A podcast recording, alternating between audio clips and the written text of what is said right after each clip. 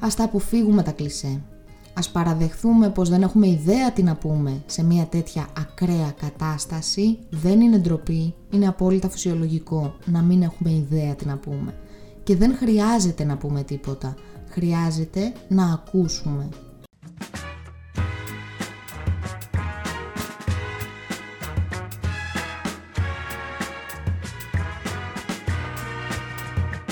Καλώς ήρθες στο podcast Lukini Project. Είμαι η Λουκία Μιτσάκου, είμαι σύμβουλος προσωπικής ανάπτυξης και life coach και αυτό είναι ένα podcast προσωπικής ανάπτυξης που έχει σκοπό να προσφέρει έμπνευση και ψυχική ενδυνάμωση.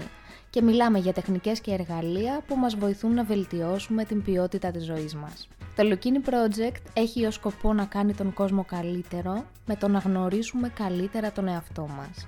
Και φυσικά να μην ξεχνάμε πως πάντα υπάρχει λόγος για να χαμογελάμε.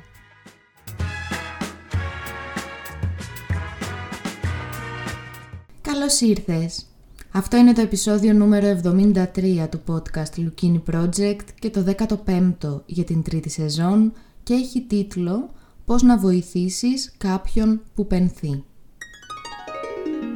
Σήμερα θέλω να μιλήσουμε για ένα πολύ σημαντικό συνέστημα, για μια πολύ σημαντική κατάσταση.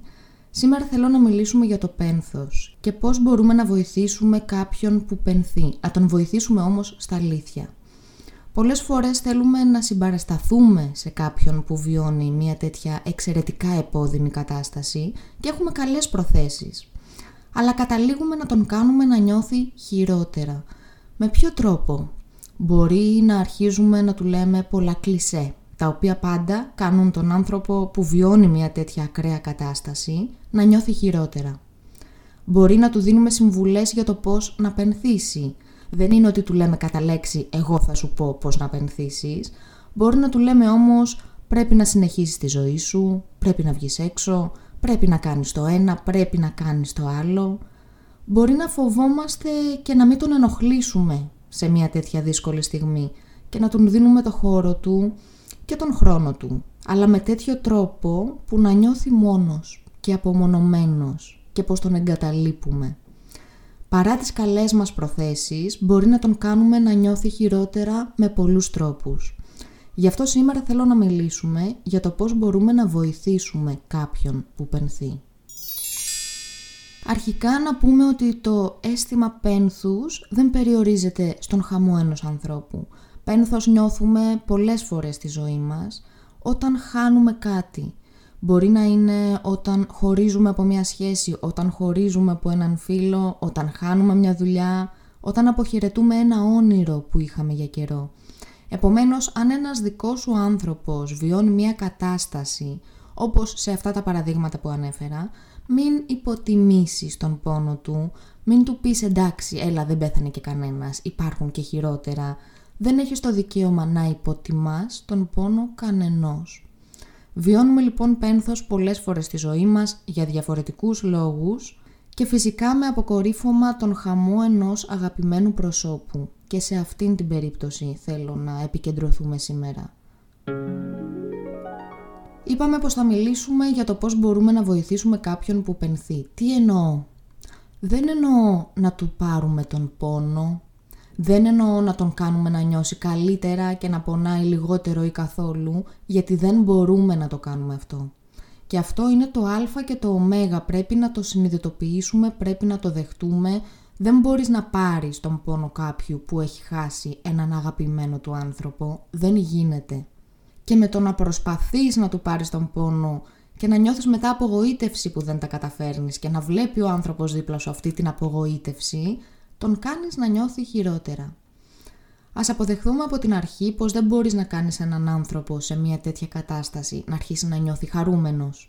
Να σταματήσει να είναι ο σκοπός αυτός, ότι θα φύγει ο πόνος. Ο σκοπός είναι ένας και περιλαμβάνει δύο σημεία πολύ σημαντικά.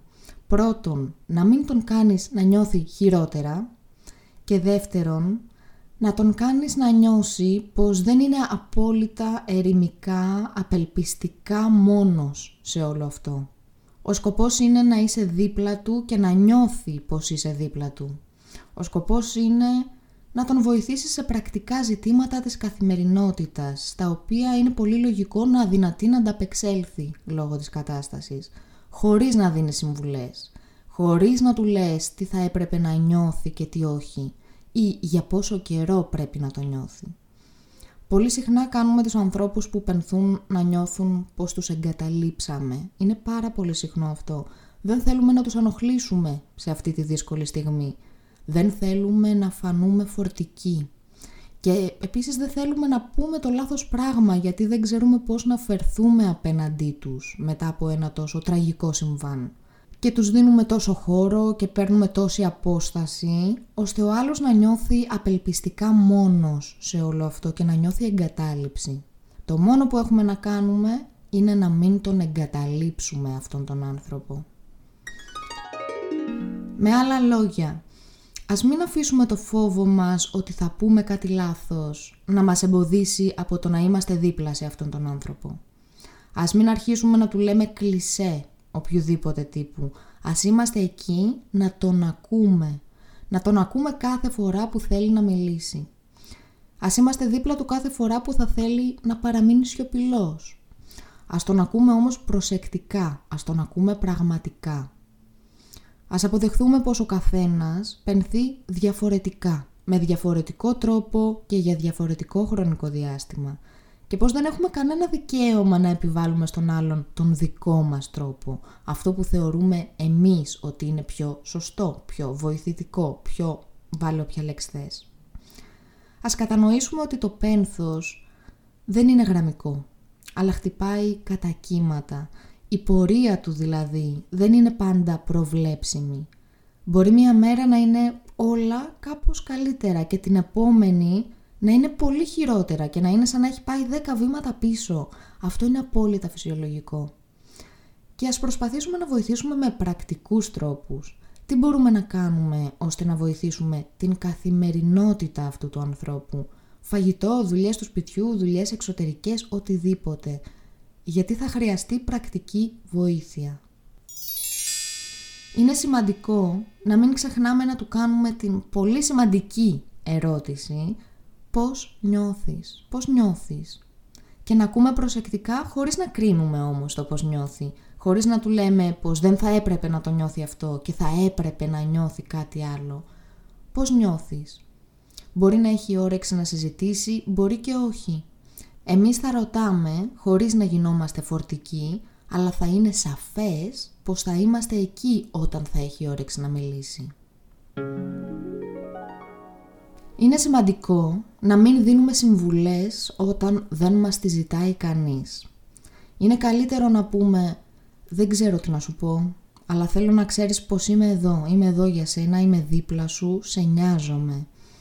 Είναι σημαντικότερο αυτό, είναι προτιμότερο παρά να δίνουμε συμβουλές και παρά να λέμε κλισέ που πονάνε πολύ και παρά να λέμε πράγματα που υποτιμούν τον πόνο αυτού του ανθρώπου. Και τι εννοώ κλισέ, που μπορεί να κάνει τον άλλο να νιώθει χειρότερα; Όλα είναι μέρος ενός μεγαλύτερου σχεδίου. Όλα για κάποιο λόγο γίνονται. Οι καλοί άνθρωποι φεύγουν πάντα νέοι. Είναι καλύτερα τώρα όπου και αν βρίσκεται. Τα λέω και ανατριχιάζω. Εσύ είσαι δυνατός άνθρωπος. Θα τα καταφέρεις. Ο χρόνος όλα τα γιατρεύει. Ξέρω πως νιώθεις.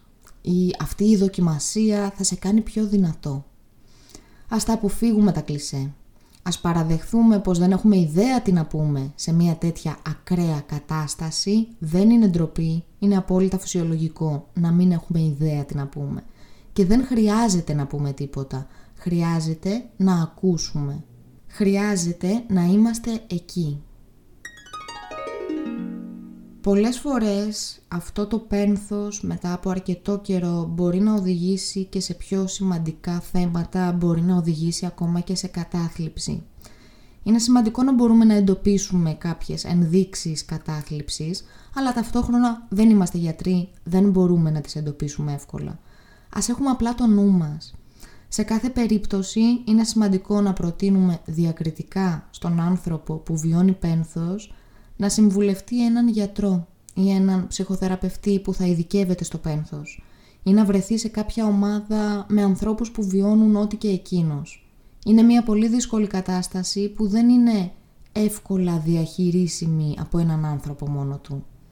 Και ένας ειδικός μπορεί να βοηθήσει πάρα πολύ. Παρ' όλα αυτά δεν μπορούμε να αναγκάσουμε κανέναν γι' αυτό, σίγουρα όμως μπορούμε να το προτείνουμε διακριτικά με αγάπη. Και τι γίνεται με το όνομα αυτού που έφυγε, το αναφέρουμε ή δεν το αναφέρουμε, ένα πολύ συχνό ερώτημα που αναρωτιόμαστε πάντα όλοι σε τέτοιες περιπτώσεις. Δεν υπάρχουν κανόνες, ωραία δεν είναι όλα άσπρο-μαύρο. Αν όμως είναι να διαλέξουμε, να το αναφέρουμε ή να μην το αναφέρουμε, τότε ναι να το αναφέρουμε. Μπορεί να κάνει τον άλλον να κλάψει, αλλά είναι πάντα προτιμότερο να λέμε πόσο μας λείπει, τι υπέροχα πράγματα έκανε αυτός ο άνθρωπος και να δείχνουμε έμπρακτα στον άνθρωπο που πενθεί πως ο άνθρωπος που έχασε δεν πρόκειται να ξεχαστεί. Δεν πρόκειται να τον ξεχάσει κανείς. Είναι προτιμότερο παρά να το αποφεύγουμε. Ένα ιστερόγραφο. Στην πραγματικότητα δεν ξεπερνούμε ποτέ μία απώλεια. Ο πόνος ναι μετριάζεται αλλά αυτό που κάνουμε είναι ότι επεξεργαζόμαστε αυτή την απώλεια και γίνεται μέρος μας, γίνεται μέρος αυτού που είμαστε. Μπορεί να μας οδηγήσει σε θετικές αλλαγές, να μας κάνει να θέσουμε πιο ουσιαστικές προτεραιότητες. Αλλά ο πόνος αυτός δεν φεύγει ποτέ εντελώς, δεν θα το ξεχάσεις εντελώς για πάντα. Επομένως μην μπει σε κάποιον που πονάει, πως είναι δυνατός και θα το ξεπεράσει και ο χρόνος όλα τα γιατρεύει ακόμα κι αν το εννοείς αλλιώς, ακόμα κι αν το λες για καλό. Ακόμα ένα ιστερόγραφο. Το πένθος είναι διαφορετικό για τον καθένα μας. Το βιώνουμε διαφορετικά, αντιδρούμε διαφορετικά, μας παίρνει διαφορετικό χρόνο να το επεξεργαστούμε και η κάθε περίπτωση είναι μοναδική. Γι' αυτό δεν πρέπει να κρίνουμε τον άλλον για αυτό που νιώθει και δεν πρέπει να υποτιμούμε τον πόνο του. Η μόνη απάντηση στο πώς μπορούμε να βοηθήσουμε κάποιον που πενθεί είναι να είμαστε δίπλα του, να μην τον εγκαταλείψουμε, να μην τον κάνουμε να νιώσει μόνος και απομονωμένος, να είμαστε εκεί, να τον ακούμε. Πώς θα τα λέμε, πώς θα επικοινωνούμε, lukini.gr υπάρχουν όλα τα podcasts και πολλά ακόμα άρθρα που μπορεί να σε ενδιαφέρουν.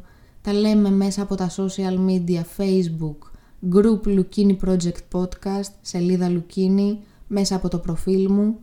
Τα λέμε μέσα από το Instagram Λουκία Μιτσάκου και Lukini Project, έτσι ονομάζεται ο λογαριασμός που είναι για το podcast.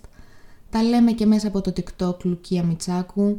Μπορείτε να κάνετε share αυτό το podcast στα social media, να κάνετε subscribe στην εφαρμογή που το ακούτε για να βρίσκετε τα νέα επεισόδια να το κατεβάζετε κάθε φορά το επεισόδιο για να το ακούτε εκτός σύνδεσης όποια στιγμή θέλετε. Μπορείτε να το προτείνετε σε κάποιον φίλο σας, σε κάποιον που πιστεύετε ότι μπορεί να τον βοηθήσουν όλα αυτά που συζητάμε. Αν σου αρέσει το Lukini Project μπορεί να του δείξεις την αγάπη σου με το να πας στην εφαρμογή του Spotify από το κινητό σου και να το βαθμολογήσεις με 5 αστεράκια. Θα μου δώσεις πολύ μεγάλη χαρά, θα κάνει μεγάλη διαφορά στο να μας βρουν και άλλοι άνθρωποι και ευχαριστώ πάρα πολύ εκ των προτέρων. Είμαι η Λουκία Μιτσάκου και σας ευχαριστώ πάρα πολύ για την ακρόαση, ευχαριστώ που με εμπιστεύεστε με τον χρόνο σας.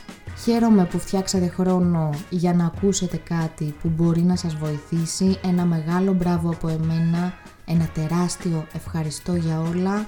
Ένα δύσκολο επεισόδιο σήμερα, όμως είναι ένα θέμα εξαιρετικά σημαντικό θα το ξαναπώ, προσωπικά ως Λουκία θεωρώ εξαιρετικά σημαντικό να απευθυνόμαστε σε τέτοιες περιπτώσεις σε έναν ειδικό, σε έναν γιατρό, σε κάποιον που να ειδικεύεται στο πένθος για να μπορούμε να επεξεργαστούμε αυτήν την κατάσταση.